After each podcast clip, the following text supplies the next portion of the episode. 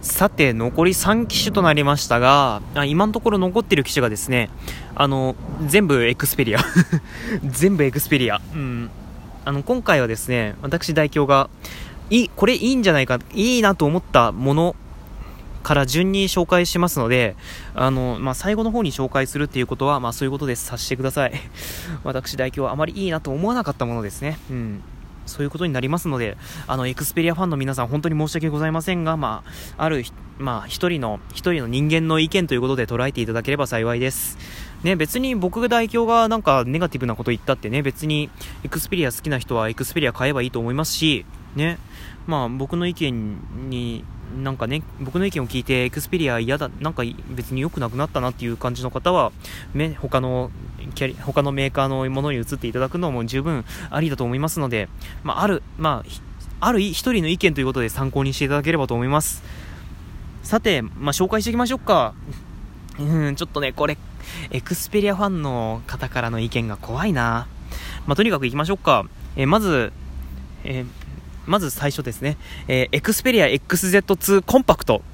え エスオーゼロごケー ですね。 エスオーゼロごケー でございます。あのですね、正直言ってね、あのこの、え エックスゼットツー シリーズがね、まずダメなんですよ。まずダメ、これなんでこんな腫れぼったくなっちゃったかなって思ったんですよ。で、あのね、まあ、この、まあ、強いていえこのシリーズの中で一番いいというなら、まあ、このコンパクトかなっていう感じで、まあ、今回選ばせていただきました。まあ、どういう基準で選んだかというと、あのまず指紋センサーの位置ですね。あの他に機種が、まあ、微妙なんですけど、まあ、この エックスゼットツー コンパクトは、まあ、かろうじて許せる位置にあるかなっていう感じで、ね、あの左手の方も使いやすいっていう風にどっかの記事でも書いてありましたけど、うん、まあ、うん、まあ、エックスゼットツー コンパクトレベルなら許せるかなっていう感じですね。あの、だいぶ上から目線ですけど、本当に申し訳ないですね。うん。でね、まあ、相変わらずモーションアイ、モーションアイカメラと、ん?モーションアイセンサーとかついてるので、モーションアイカメラだったかな?モーションアイカメラとかついてるので、あの、きゅうひゃくろくじゅうエフピーエス のスーパースローモーションが撮れるっていうのは、まあ、半年前のモデルと一緒なんですけど、あ、そうですね。今回 エックスゼットワン コンパクトと違うところを紹介しましょうか。あの エックスゼットワン ですね、 エックスゼットワン コンパクトがですね、まあ、半年前に出たモデルなんですけど、まあ、今回の エックスゼットツー 良くなった点といえばですね、まず画面がフル エイチディー になりました。まあ、こフル エイチディー プラスかフル エイチディー プラスになりました。あのね、今まではですね エイチディー だったんですよ。あの せんにひゃくはちじゅうかけるななひゃくにじゅう ドットっていうね、まあ、よくドコモウィズの端末でありがちな解像度なんですけど、まあ、これがようやくフル エイチディー になりましたと。まあ、これ結構喜ぶ Xperia のユーザーさんいらっしゃるかなというふうに思いますけど、で、まあ、あとプラスあの内蔵メモリがですね、あの、まあ、RAM はまあ変わらず よんギガ なんですけど、 ROM がですね ろくじゅうよんギガ っていう感じでですね、あの エックスゼットワン コンパクトからにばいになりましたね。あのやっぱりプレミアムコンパクトって言っておきながらも、あの内蔵メモリの容量が若干少なくなってたっていうのは、まあ、否定できないので、うん、まあ、今回同じ同じだったかな、まあ、今回同じレベルになったっていうのは、まあ、一つ評価できるポイントではありますよね。でもね、やっぱりそれを全て踏み潰すのがね、このデザインなんでこんな腫れぼったくなっちゃったかなってちょっと思うんですよ。あのね エックスゼットワン コンパクトの、ね、デザイン僕結構好きだったんですよ。あのループサーフェスっていうデザインだったんですけど、あれがね結構好きだったんですよ。で、今回ねアンビエントフローっていう、あの確かそういうモチ、モチーフだったかな、そういう感じでデザインされたみたいなんですけど、あのね、なんでねエクス、エクスペリア エックスゼットワン の標準サイズよりも重くなっちゃうかなっていう風に思ってるんですよ。今回ですね、重さがね ひゃくろくじゅうはちグラム なんですよ。でね、前回の Xperia エックスゼットワン がどんぐらいの重さかっていうと、あのねひゃくごえ ひゃくよんじゅうさんグラム なんでこんな重くなっちゃったのってね思うんですよ。まあちょっと丸、丸、丸っこくなったから持ちやすいっちゃ持ちやすいんですけど、重くなったらねちょっとダメでしょっていう感じなんですよ。でね、ちなみに エックスゼットワン の、まあ、参考値としましては ひゃくごじゅうろくグラム、 え重いえなんでコンパクトの方が重いのっていう感じにちょっと思っちゃうんですよね今回は。なんでちょ、ちょっとそこら辺が残念ポイントだなっていうところですね。あと正直言ってね、あのカメラもあんまり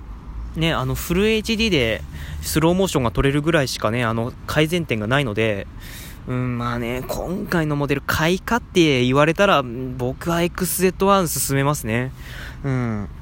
まあそういう感じで、まあ、エックスゼットツー コンパクトの紹介でした。で、続いてですね、X、確か、続いていきましょうか。えー、Xperia エックスゼットツー プレミアム。はい、エックスゼットツー プレミアムでございます。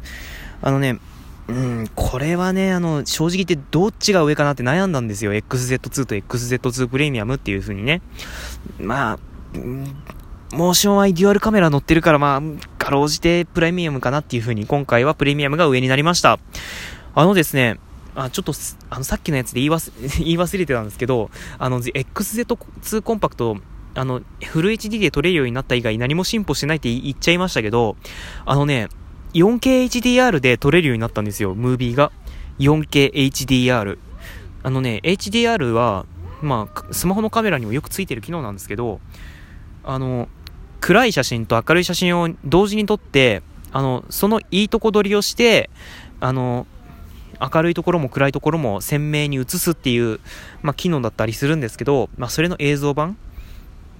で、なおかつ 4K、4K で撮影ができる。それの よんケー 版が撮影できるっていうことで、まあ、かなりこれはすごいことなんですよ。んちょっとそれを今忘れてたので、ちょっとああの慌ててちょっと訂正しますけど、まあ、そこは結構すごいなっていうところではあります、本当に。ね、この エックスゼットツー プレミアムももちろん例外なく よんケーエイチディーアール のね、あの映像が撮影できるんですけど、この エックスゼットツー プレミアム、まあ、プレミアムっていうからには他の機種となんか違うんだろうなっていう風に思われる方いらっしゃると思います。よんケーエイチディーアール ディスプレイが載ってます。あのね、まあ、他のやつはフル エイチディー なんですけど、あのこの エックスゼットツー プレミアムは よんケーエイチディーアール のディスプレイが載ってるので、あの撮った よんケーエイチディーアール の映像がそのままの画質で、そのままのあのクオリティで見られるっていう、これはね、あのなかなか面白いなっていうところでありますけど、でね、あと内蔵メモリも RAM が ろくギガバイト と ろくじゅうよんギガバイト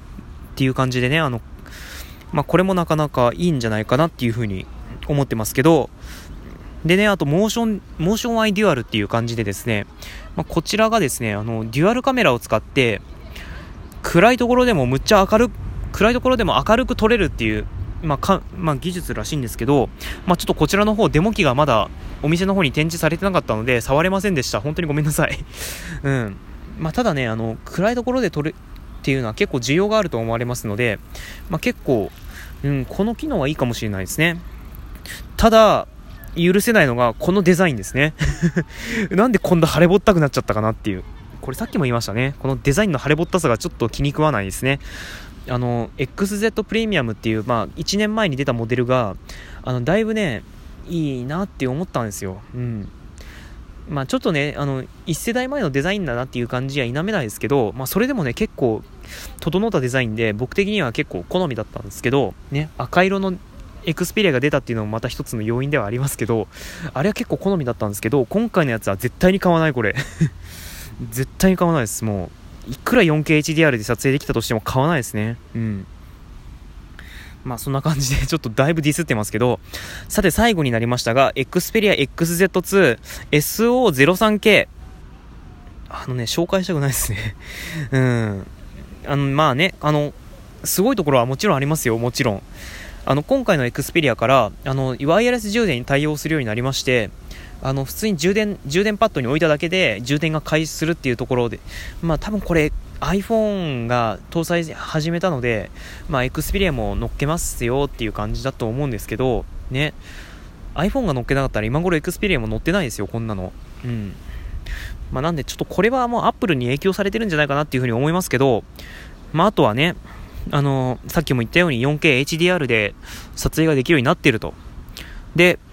まあ、スーパースローもね、あのフル エイチディー で撮れるようになってますのでね、あのこれは結構ね、あのいいんじゃないかなっていう。あの今までね エイチディー 画質でしかスーパースローが撮影できなかったので、うん、まあ、結構このえよえこのフル エイチディー 化っていうのは結構喜ばしいポイントではあるかなっていうふうに思いますけど、まあ、にしたってこのデザインはないでしょう、うん。あのね、あのー、本当にないと思う。これはまず何がないかっていうと指紋センサーだね。うん、あのね結構僕こだわりますね、指紋センサーあのね表面にあるやつはまあまだいいですよ、うん、表面にあるやつは結構いいと思いますよ、うん、そこにあるっていうのはいいと思います。あの側面にあるやつは結構いいと思いますよ。あのね 右, 右利きの人は例えば右にある場合は 右, 右の親指で認証ができますし、 左, 左利きの方は左持ちの場合はあの左中指で認証ができるので、まあ、それもいいと思いますよ。まあ、背面もねあの場合によってはいいと思います。あの Galaxy エスエイト みたいにカメラの横にある場合は覗きますけど、まあ、そこら辺にあるのはいいと思うんですよ。配置よ、これ配置がダメだと思う。これなんで本来カメラなんで本来指紋センサーがあってしかるべきね、そういうベストポジションのところにカメラがあるかなっていう感じなんですよ。これは本当にデモ機触ってもう痛感しましたもん。なんでここにあるんだろうって。でね、まあ、ソニーの方曰くこの Xperia シリーズはこの今回のシリーズから片手モードがついたんで、まあ、その片手モードを使う方に配慮してここに置い、置いときましたよって言ってるみたいなんですよ。で、そ、そういう持ち方でやったら、あ、確かにここに来るねっていう感じなんですよ。あ、わかるわ、うん、それならわかるよ。でもこの片手モードを使う人はどれだけいるかっていうか、まあ、ことなんですよ。うん、あんまいないでしょ正直言って。まず片手モードを知らずにそのまま次の端末行っちゃう方も十分いらっしゃると思うので、もうこのレイアウトはもうちょっと次直していった方がいいかなっていうふうに思います。うん、まあそんな感じで今回の Xperia は正直言ってハズレだなっていうふうに思ってますけども、まあ、気になった方はぜひチェックしてみてください。あのね、あ、そうだ、バイブレーションサウンド機能みたいなのついてたねこれ。うん、まあそこ、まあ、ちょっとあんま試してねあんまいいとは思わなかったんで、まあこれも人それぞれですね。ということで Xperia エックスゼットツー の紹介でした。